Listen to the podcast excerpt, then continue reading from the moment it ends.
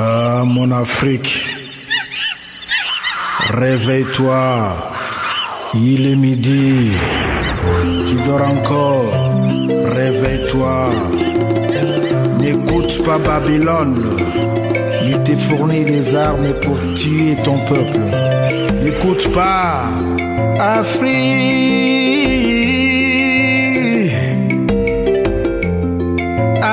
Afrika nanga oya bato a cheveux crepus.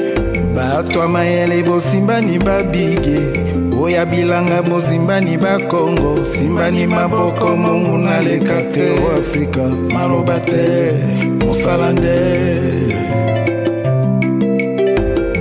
Mwindo ya ngolo afrika e. Mobali ya mbinga o afrika atonda mosolo afrika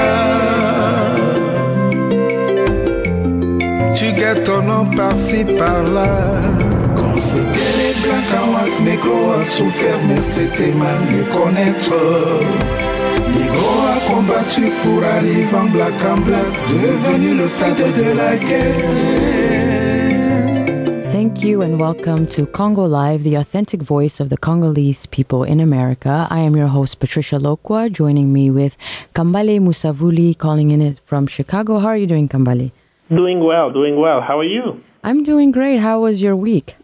Oh, wonderful. Uh, still working hard. Uh, spent some time uh, working with some of the youth leaders on the ground in Congo and some who are uh, in uh, other parts of the African continent. Speaking about you know, what's the future of the Congo is going to be uh, looking like and what's our responsibility right now to give back uh, to the people on the ground. So it's been a really inspiring week for me. That's really awesome. Uh, we're continuing with our theme of keeping Congo alive as we look at the journey of Congolese people worldwide. Last Saturday, we had JJ Bola, a Congolese poet based in the UK, who has a new book being released this Thursday on June 18th. Uh, make sure you go out and buy the book. Uh, he's a very interesting person and has a lot uh, of information to offer. What was interesting most about him was how he kept Congo alive alive in his life, and he shared a lot of great stories of how um, we need to get involved in keeping the story of Congo alive. But before we go a little bit more into that, um, Kambale, can you share the news with us? Oh, definitely. And um, some of our listeners have been following religiously our news, uh, know that uh, we've been keeping the story alive of our brothers, uh, two of our brothers, uh, Fred Bauma and Yves Makwambala, who are uh, unjustly detained by the Congolese government. Uh, they were part of a, a, movement called Filimbi, and they organized an event uh, specifically for Yves Makwambala. He was just the webmaster of uh, the organization. Uh, they've been charged with high treason. unfortunately, um, the, no, they, they're still in prison right now. There is no international outcry. But the positive news around them is that uh, the Congolese parliament launched an inquiry uh, to the charges that they have, and they actually found that they should be released immediately because the charges against them are unfunded. Uh, and they st- actually stated that uh, the Congolese government previously stated that uh, Filimbi, the collective, is a terrorist group, and the Congolese parliament actually saying that this is not true and that the members of Filimbi should be released. On another note, uh, in Quebec, uh, in Canada, uh, the Congolese community of uh, Quebec uh, have been successful at mobilizing the legislators there, and the Quebec Parliament has passed a motion recognizing the Congolese genocide and calling uh, for the Canadian government and the international community to, to pay more attention to the Congo and what has happened uh, to the Congolese people. Uh, something that was powerful was to hear uh, one of the members of the Quebec Parliament speak about Canadian mining companies who are also operating in the Congo. Uh, he was uh, good to hear them also point out that you know, Western corporations are also implicated, specifically Canadian uh, companies. So that, that's a good news uh, on that side. The second one is uh, Human Rights Watch. Uh, in Congo right now is uh, calling for an investigation uh, to the mass grave that was found in Kinshasa. we spoke about that weeks uh, ago on the show uh, that there was a mass grave found with 425 bodies. Uh, the government saying that these are uh, bodies of uh, dead people that were not collected in hospitals, um, but human rights activists uh, and different human rights organizations do believe that those bodies may be of um, Congolese who took it up, took it to the streets in January of this year to demand that the Congolese government doesn't change the constitution. Um, and lastly, today, the Belgian artist of um, Rwandan descent, say, uh, Stromae was supposed to be in Kinshasa. Um, unfortunately, he canceled his concert. Uh, many of his fans, including me, are very disappointed that he will not be singing in Kinshasa. Uh, the reason of the cancellation of his uh, tour, uh, at least of his stop in Kinshasa, is that uh, he became ill. Uh, there are speculations about what actually happened. I just hope that that Stromae can come back in days to come, weeks to come, or years to come to perform in Congo so that um, people who love his music can see how, no matter who you are, music unites all. Thank you, Kambale, for this news update. And to get back to our topic for the day, Keeping Congo Alive, a Congolese journey from the motherland to America, we'll focus on the woman's role in the Congo and how women in the Congo transform the Congo and in the country and the women around the world and how they influence this transformation. Our guest today is Mwadi Mukenge, the program director for the Sub-Saharan Africa at the Global Fund for Women. Mwadi has a background in women's health, African politics, and economic development, and frequently, frequently advises donors on their Africa program. Yes, I mean, she's a powerhouse. You know, uh, she's written so many articles and spoken in many platforms. I've uh, had the pleasure to hear her speak at the African Student Association meetings uh, that takes place sometime, uh, in different cities here in the U.S. once a year. Uh, she's always uh, spoken uh, from the perspective of the vulnerable who, who are always caught specifically on the African continent or in the Congo uh, the women and the children who get caught in this political conflict. Um, she's advised uh, many young Congolese, um, and one thing that people do not know, there is a Congolese Student Association in the U.S., and she's always encouraging young Congolese to one to join uh, the organization, and two to write. Just as JJ Bola mentioned to us on uh, last show, that it's important for Congolese, for Africans to write their own stories.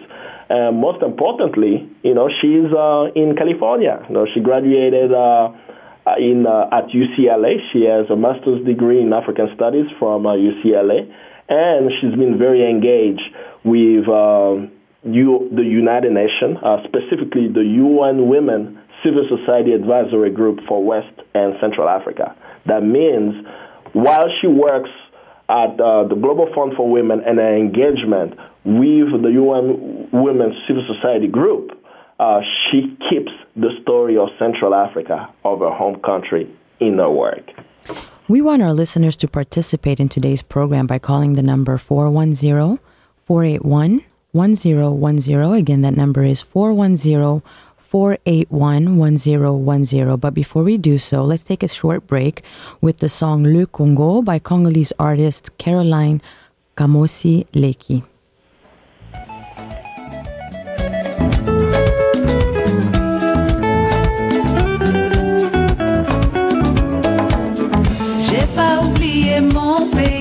Qu'il a beaucoup de soucis. La voix de mes ancêtres dit qu'on va tous renaître. Comment dois-je m'y prendre? Mon enfant, fais-toi confiance. Je peux pas rester bloqué, mon cœur risque d'exploser. Oh,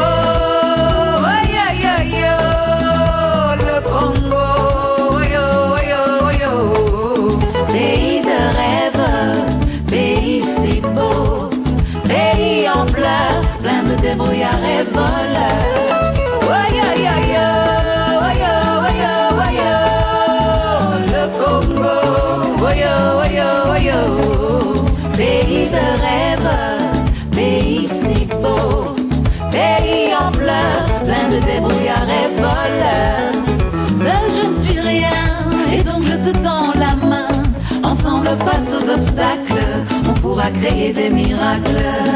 Ma soeur, mon frère, Dieu nous a mis sur cette terre pour qu'on puisse se transformer en joie, en paix et unité.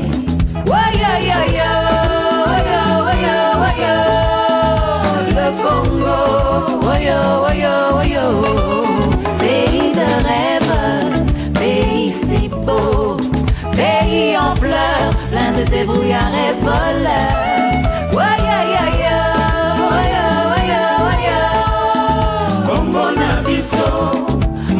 Kitoko, toleli yo, tango ekoki, otelema.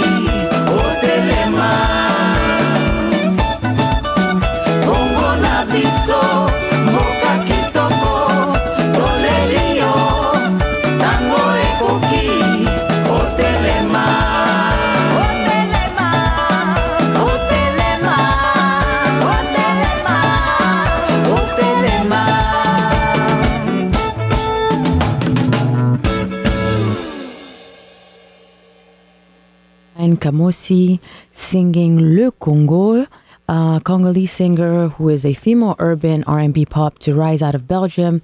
In this song, she speaks of Congo's beauty and how she has not forgotten our roots. And speaking of people not forgetting their roots, we have our guest who's on the show, Mwadi. How are you doing today? And welcome to Congo Live. Thank you. Thank you very much. Thank you for calling in. And how was your week? It was good. It was good, intense, but um, I'm doing well. And yourself? Oh, I'm doing wonderful. I'm doing wonderful. Uh, we were just listening to Liki, and she was talking about the beauty of Congo and how we need to stand up and how we need to get involved in matters of Congo, and just talking about her past in the Congo. What has helped you stay connected with the Congo uh, within your work and your travels? I have a very large family that uh, lives in the Congo, and um, so we remain connected on a consistent basis in different parts of the country. And I feel that as Congolese living in the diaspora, we have a duty to contribute to development back home. And so, in addition to the family connections, I'm part of an organization of diaspora who implements development projects in rural communities, in particular in eastern Kasai province. Hmm. And this is an organization that was created in 1993. It's called Leja Bulela, and it means show that you care. And there are many of us here in the diaspora who have not forgotten our roots and work very tirelessly to raise awareness about the human rights violations, but also about the good work that is happening on the ground so that we hear positive messages. I'm also very fortunate to have a, a profession that enables me to rem- remain connected to the African continent. I work as the program director for, for Sub Saharan Africa at the Global Fund for Women, mm. which is located in San Francisco but has a mandate to support local initiatives around the world that promote women's empowerment and women's rights. So, so, I have the opportunity to work with local organizations that are creating solutions every day to make their communication to make their communities safer, more just, and equitable. And my question I had for you is when did you leave the Congo? I left the Congo when I was still in primary school. Oh, and wow. so it was a while back. But um, I come from the kind of background where my father instilled in us very early that um, even though we were here in the, in the U.S., that we had a responsibility to remember where we were from. He taught us our history in, at home. He made sure we were connected still to our family, and we were part of uh, these meetings in, with regards to development initiatives, meetings that were taking place in our home and where we would be participating. And so this is something we grew up with. We were very much in, in, instilled with that that uh, responsibility of, of connection. And what, why did you leave? This was not at a time of uh, political, you know, repression or because of any danger to the family or because of the war. It was before then.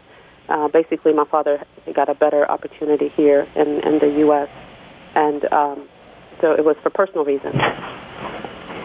Wow. So I will say the famous word, Betuabu. Betuabu Kambale. Actually, before the show, I was trying to figure out how to say Betuabu. Um, I was communicating with you, Mwadi. Um, Betuabu is in Chiluba. Uh, it's one of the local uh, language, uh, actually national language in Congo. That's right. Yes, and um, I'm curious to know uh, how did you keep your ch- Chiluba um, going, living in America and working and traveling also around the world? I've actually had to really um, count on my father and count on the Chiluba speaking community here in the U.S. I am not anywhere near fluent at all. Um, the organization I talked about, Leja Bulela, has Chiluba classes as part of its annual meeting, but that, obviously that's not enough to remain, um, you know, fluent in, in the language. So I'm not fluent in Chiluba, but we have been taught uh, cer- um, certain key phrases, certain key concepts, uh, salutations, prayers, um, also proverbs in, in. And so it's, it's a sparse knowledge, but I'm very fluent in French and I'm able to communicate with Congolese from all over the country um, in French. And uh, how is your Lingala and Swahili and maybe Kikongo? Is probably better than mine. and uh, I can understand Swahili, but I don't speak it very well at all. Um, I think that the challenges of having an opportunity to speak it very regularly make it difficult to keep up the level one would like to have. And so I'm not as good as I used to be. As I listen to you and you mentioning all these different languages that you some have you hold, you've held on to and some maybe a, a little bit. When was the last time you went back to the Congo and do you go often? It was actually 2 weeks ago. Oh, lucky. yes, it was 2 weeks ago and um, I was in the Congo for almost 3 weeks. I was in Eastern Congo, Goma in particular, for a conference of women's organizations that Global Fund for Women is working with on women's participation in the peace process. And then after that, I also went to Kinshasa to spend 11 days. And so this was very recent. And prior to then, I had last been back in February of 2013. And I was there also in 2008 and 2006 and 2007. So in recent years, it's been very often and um, in different parts of the country. I have also been to Uvira in the eastern part of the country and in Mbuji-Mayi in the central part of the country. With your travel uh, across the Congo, um, you know, our home is a big country. Yes. Um, what some have said actually is the size of Western Europe, about one fourth the size of the United States. Mm-hmm. What are some of the differences you've seen in different areas of the Congo on how uh, people are in general? I think that uh, the differences would be perhaps in the population density. Um, you know, okay. places like Kinshasa are so densely populated with more than more than 16 million people. Some say even 20 million. Whereas um, Mbuji-Mayi is, is a place of about 4 million. And um, because of population flows, it seems that it's decreasing over the last uh, several years as people try to look for opportunities elsewhere. And in a place like Goma, um, it was not very large at all, and um, you could see a, a smaller density even outside of the central part of the city. Uh, there's just been a lot of um, people who have left the area due to the political instability and, and the war. So the population density is, is one area of difference, but no matter where you are, people are trying to make a living.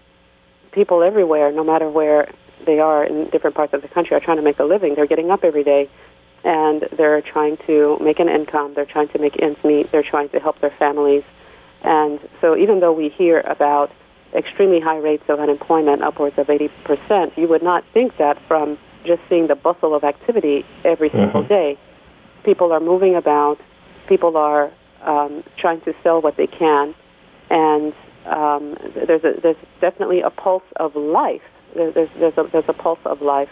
And uh, a common thread, I would say, is that people have not given up. People have not given up on their country. They have not given up on, on their communities and so that, that positive narrative of people developing solutions and, and getting up every day in, in, in spite of the odds, it's something I think that we should celebrate. It's something that I think that we should launch onto, something we should try and collaborate with. And so those of us who are interested in being part of the solution and contributing to the solution have an opportunity to tap into that very positive energy and, and those expressions of initiative to build on what people, local people there are already doing. Uh, one of the things that I think about as you're talking about Congo and the women's role in the Congo, uh, can you share with us a little bit of the challenges and the the, the reality of what is it for the women in the Congo um, that they face on a daily basis for the listeners who may not know? I think one of the key challenges is the fact that there's a lot of weight put on women to respond and contribute to, to their family needs. And in spite of um, traditional norms with regards to a woman's role, really that has been debunked for several decades now, mm. as women have had to go outside of the home to earn a living and to be very creative in creating jobs for themselves.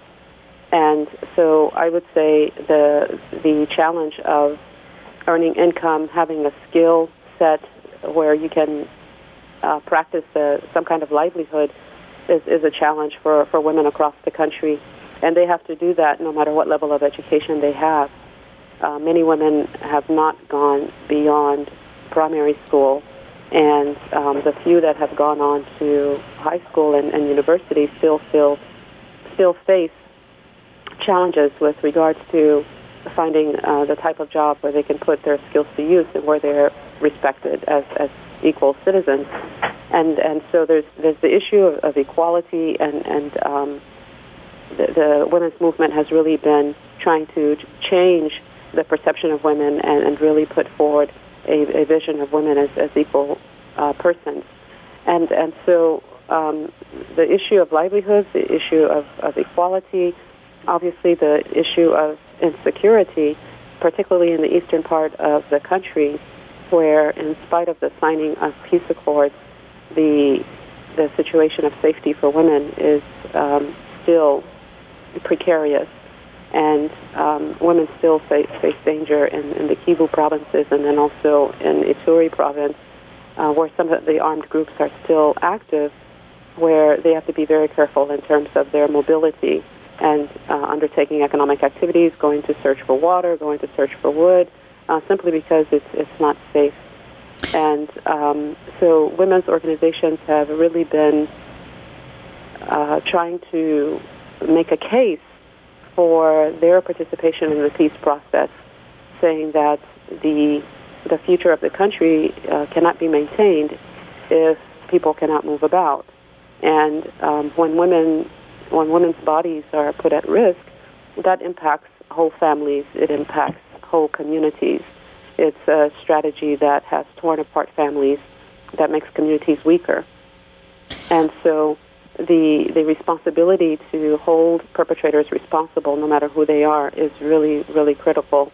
And um, so th- there are initiatives that the Global Fund for Women is supporting to enable women's groups to advocate and be part of peace processes, to advocate for justice for women who have who have um, who have um, experience violence, and then also to provide services and, and reintegration services for those women.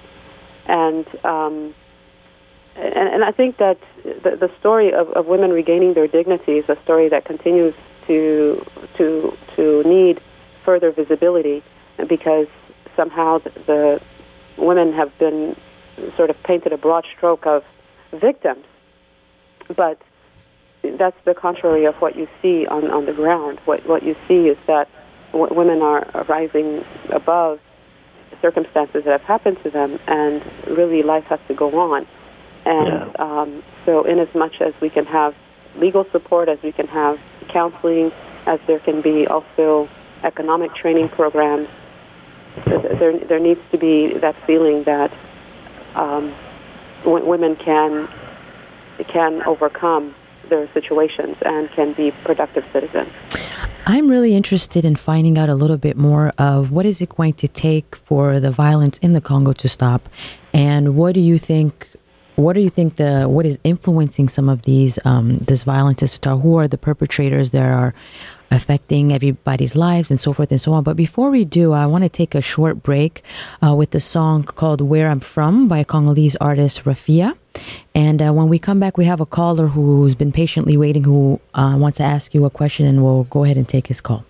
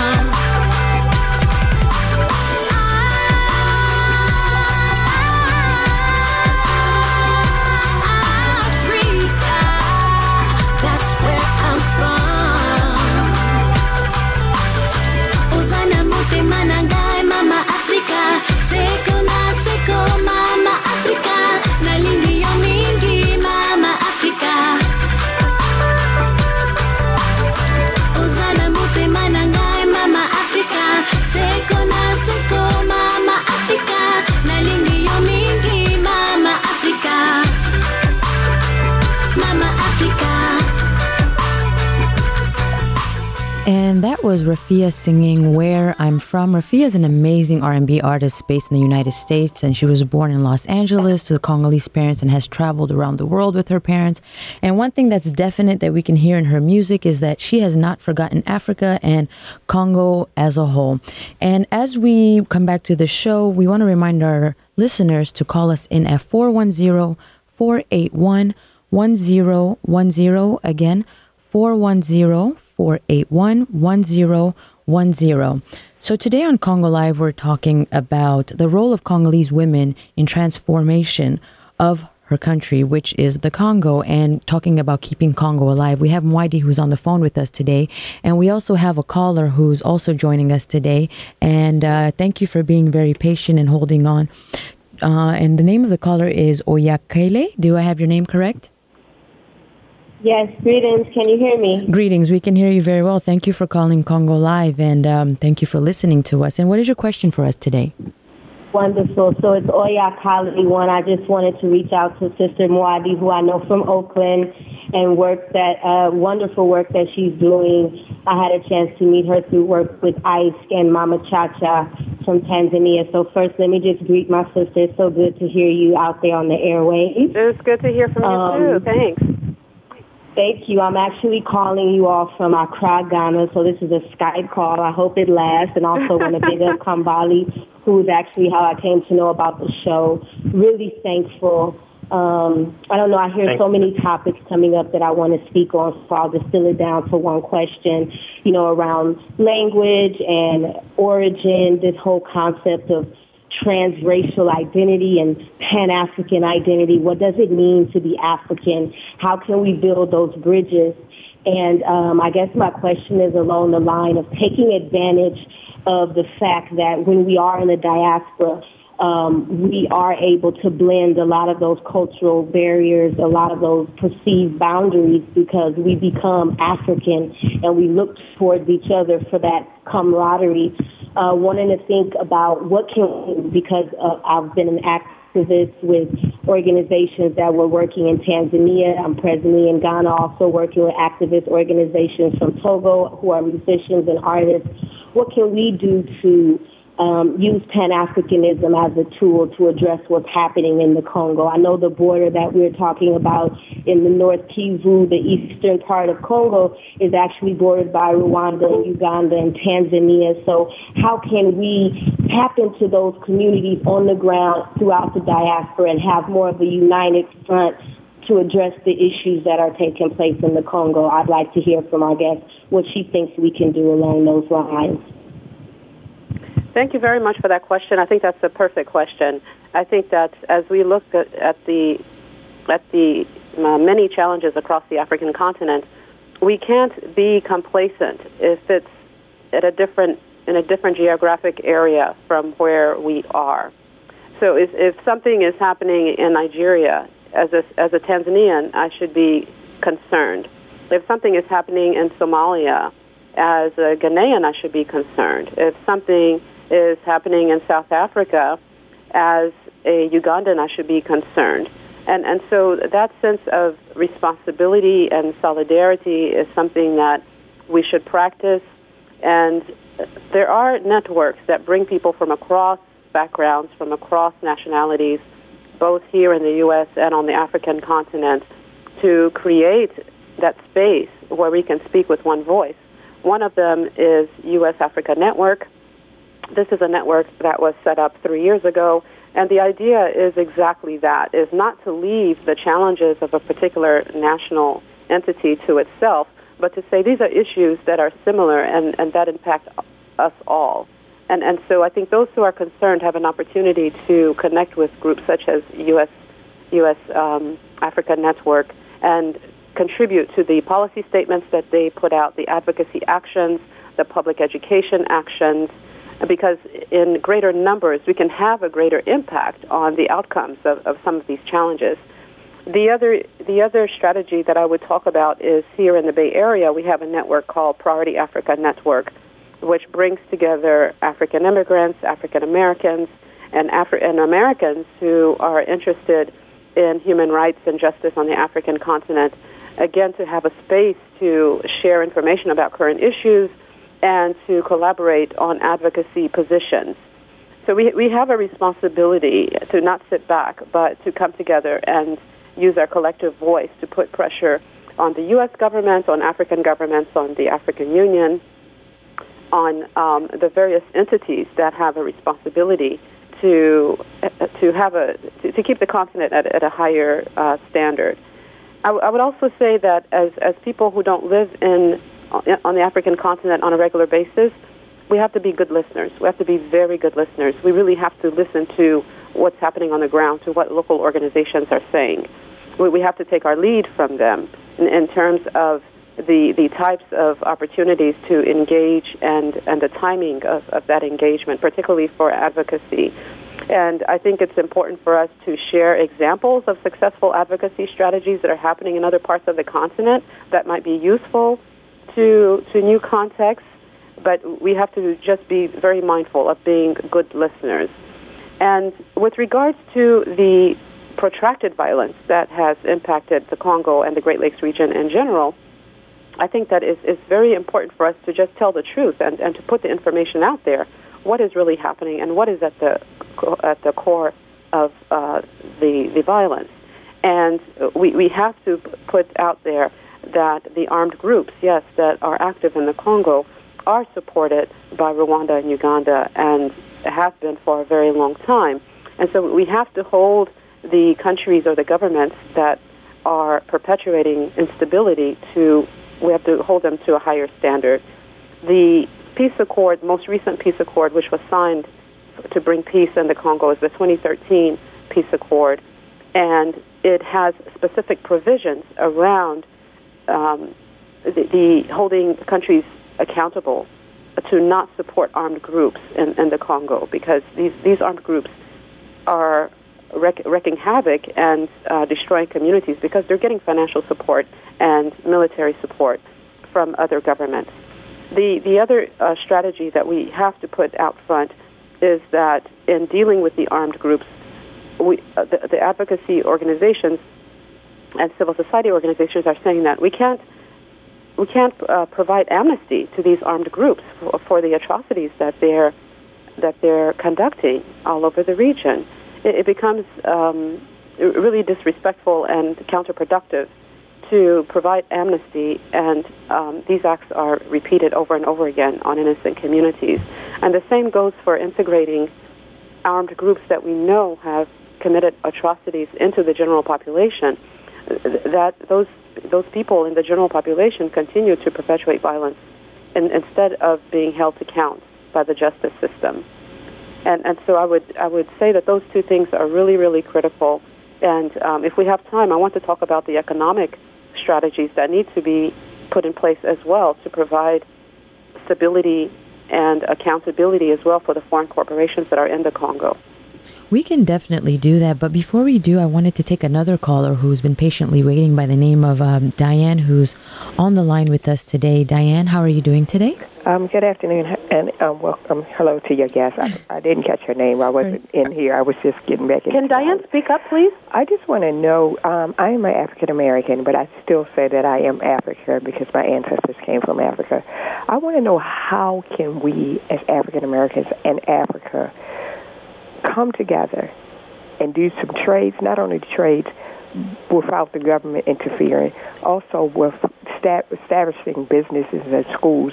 I'm in Baltimore and across the United States, how we can collaborate and take it back to the continent of Africa and, and wherever um, African people, you know, live and, and um, work and breathe. Because if we don't, they will try to pull us apart no matter what with innuendos that you all don't like us and we don't like you all. But it's that's not the the issue. That's not the problem.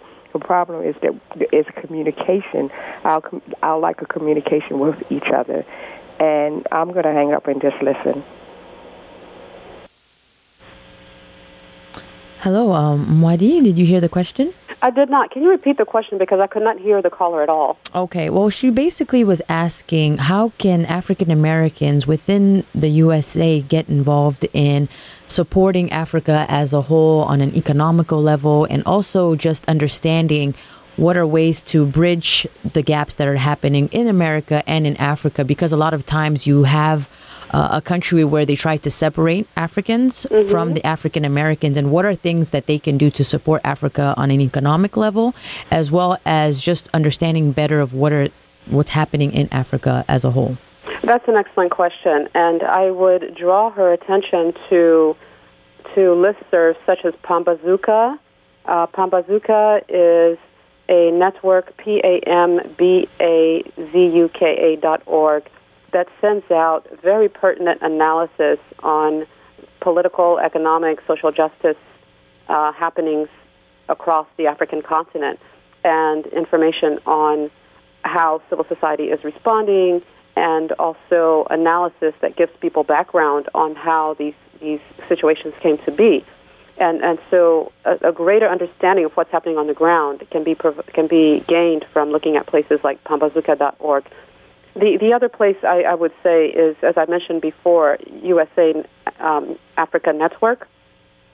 And um, it's, it's important to link up with these networks, which are here in the U.S., and link with activists on the African continent to identify key issues, issues of human rights, issues of anti-militarism, issues of economic justice, to, to really create a platform where Americans and people of African descent um, everywhere are speaking with one voice against the injustices happening on the African continent. The other opportunity is Friends of Congo. Friends of Congo is based in Washington, D.C., but has chapters throughout the U.S. They've done an excellent job in doing public education on the root causes of injustice in the Congo, and they have they have uh, activity kits that anybody can implement in their communities via social media or via uh, doing outreach with your friends, um, different methodologies in order to really provide clear information on advocacy actions, on ways that we can be part of the solution. And um, a, de- a demonstration of that solution is a law that is on the books here in the U.S. Americans need to know the foreign policy of the U.S. that impacts different parts of the world, and in particular the African continent. And so there is a law, 109456, which has been in the books for many years here in the U.S., and for which Americans can advocate for its implementation. It's a law which was intended to withdraw foreign aid to countries that are seen to destabilize the Congo, such as support to the armed groups. And so Americans need to be calling the their congressmen. uh, They need to be calling um, Capitol Hill to say why is this law not put into place?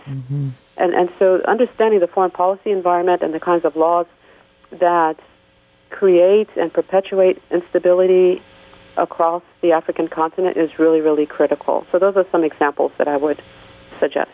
I definitely want to hear more of what you have to say, um, Miss Miss Mukok Mukegi.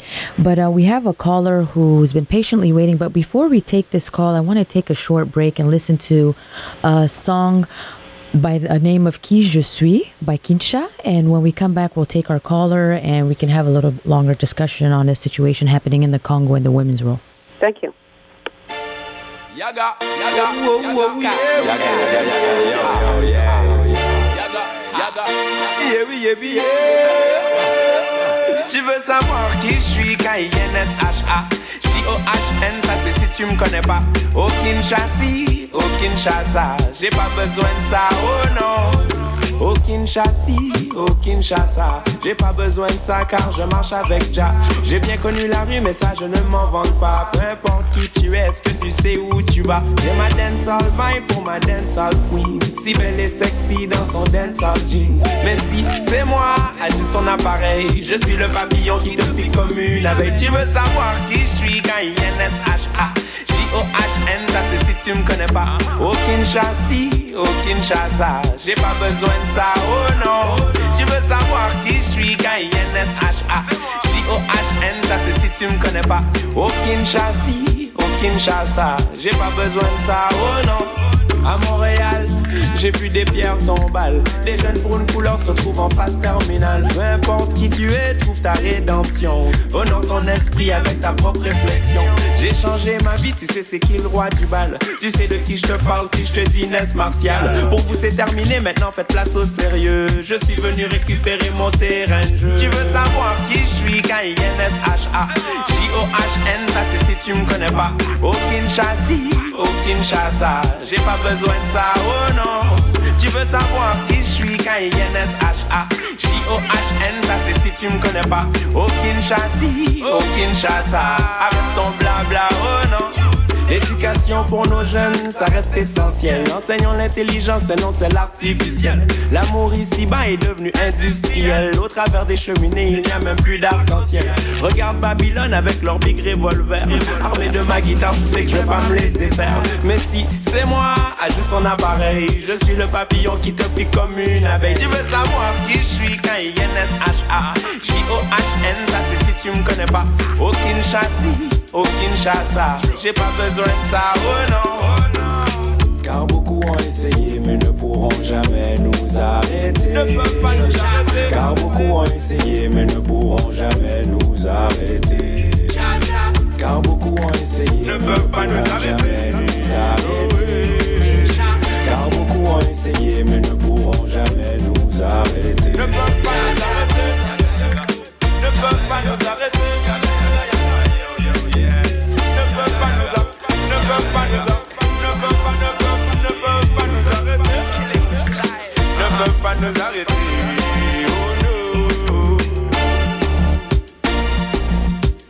Thank you for joining us today on Congo Live and welcome on this beautiful Saturday. We have Mwadi who's on the phone with us and who's been sharing with us the role of Congolese women in the Congo and shedding some light on bridging the gaps between what the Americans' roles are and what the Congolese roles are in making a change in these women's lives in the Congo and what we Congolese need to do as well to make these changes.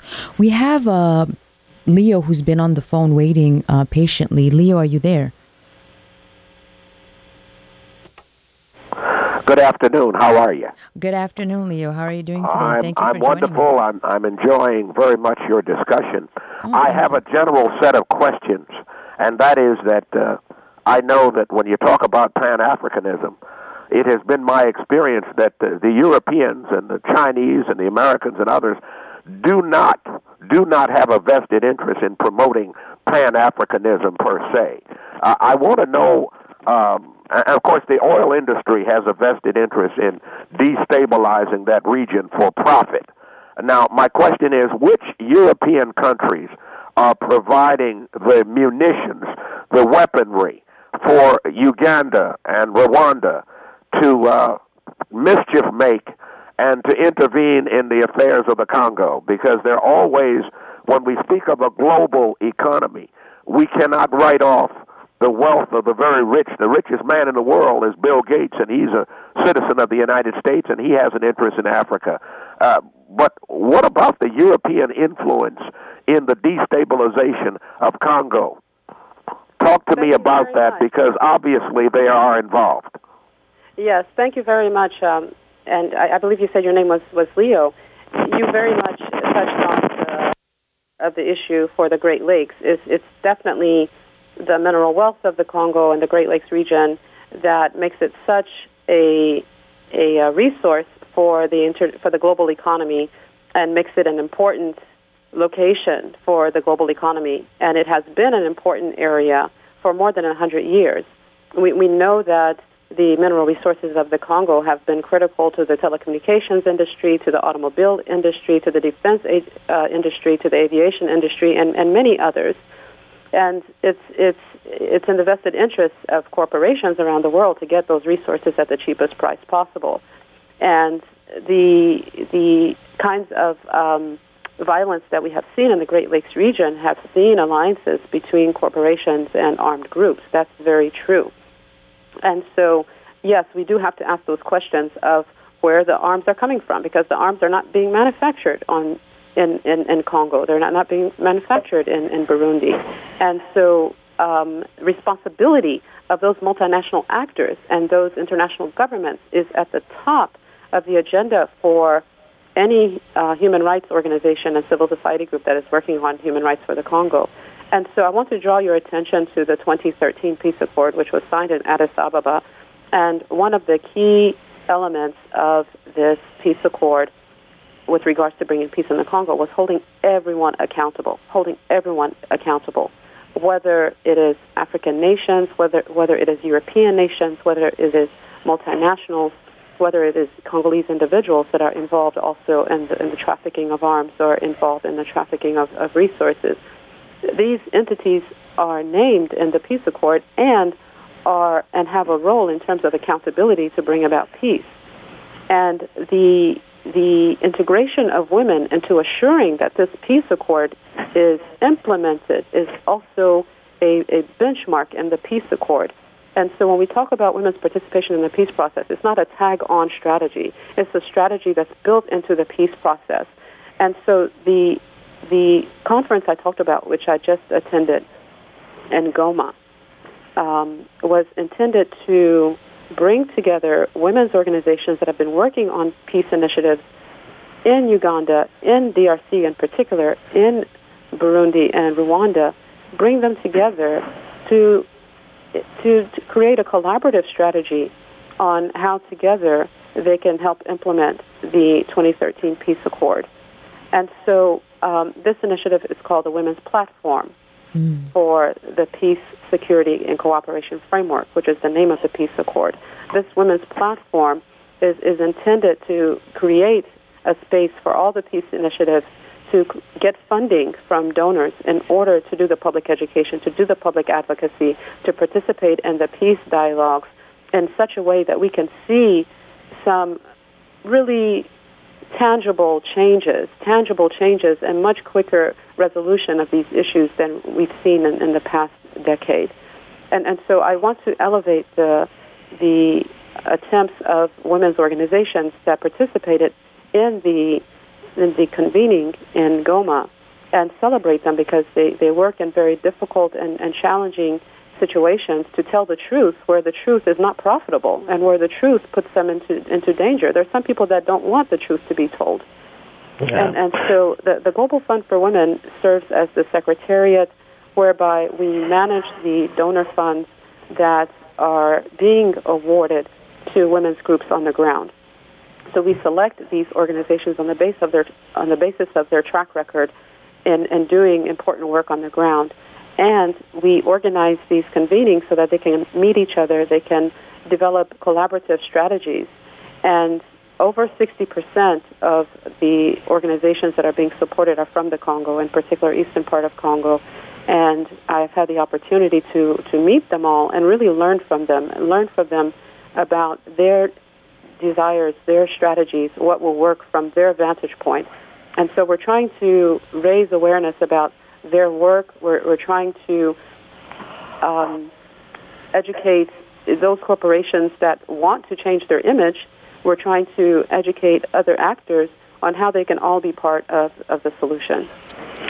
A, a question for you. Um, you kind of touched on, on the role of the women uh, in um, s- some of your remarks.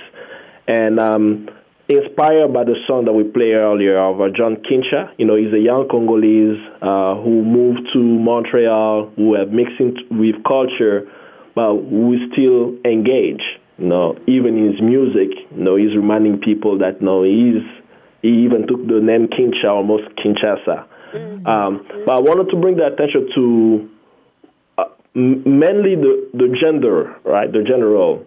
Um, the, there is something very particular about you, right? Uh, especially in the diaspora, is that um, there seems to be a vacuum of Congolese women voices from the youth mm-hmm. in the political discussion uh, that goes on. So you usually see males you know, getting on the shows or radio show or writing. Yes. One, I know there are many uh, Congolese women who are adequate to do so. Uh, what do you think we need to do to bridge that gap so that we have more Congolese women uh, voice, especially the youth? And uh, what helped you uh, in, beca- in having that platform? I would say that in terms of what we can do to have more women, more women participate in conversations – is for us to be mindful about that. I, I'm very intentional about reaching other Congolese women who perhaps among ourselves we are very much comfortable talking about these issues, but we don't necessarily have connections to organizations or, or platforms that give us a voice.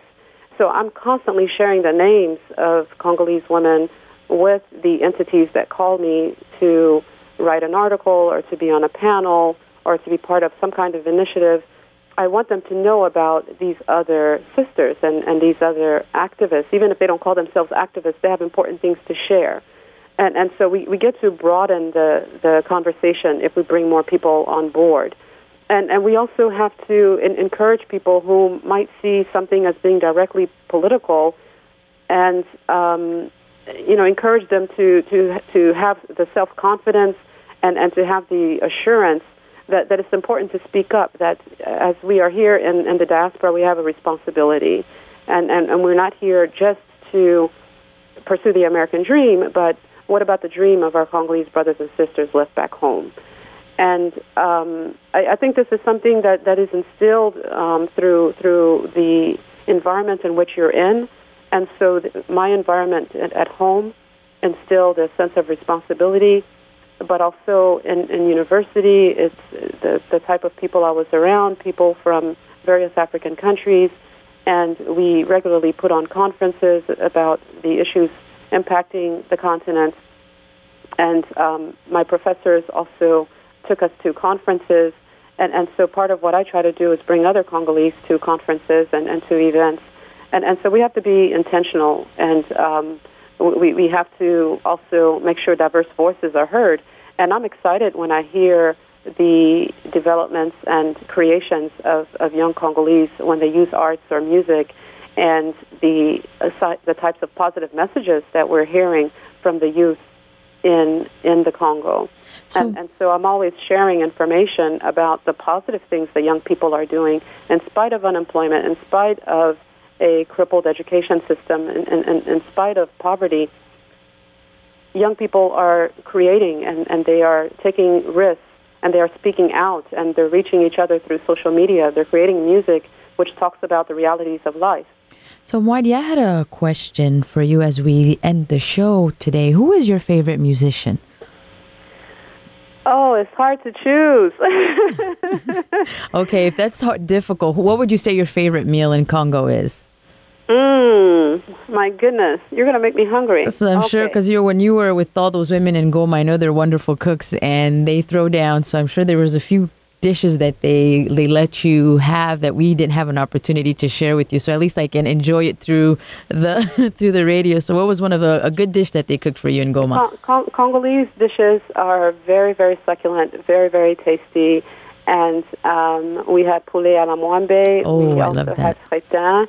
Uh, we obviously had fufu. We obviously had um, pondu, which which is a vegetable, mm-hmm. and um, we have such a diverse cuisine, cuisine in, in the Congo, and um, so that's definitely a way to bring people together even here in, in the U.S., I think that's a way also to get Americans interested in Congolese culture and history, bring them together around the table. Absolutely. And use that opportunity to talk about the human rights that Absolutely. tie us all together. And thank you so much for joining us today on Congo Live. You just gave us, you know, you blew my mind with all the information that you shared with us. And I know our listeners had an opportunity to learn a lot today. If you have more questions, please make sure you follow us on Congo Live and you can ask your questions on our Facebook page or you can go on our website, www congolive.org. And we want to thank our producer, Mr. Lobangi from Tabilulu Productions. We also want to share our condolences to his family. He lost a family member last week on our, after our show. We also want to thank Sami Chimanga and Danielle Lin for social media.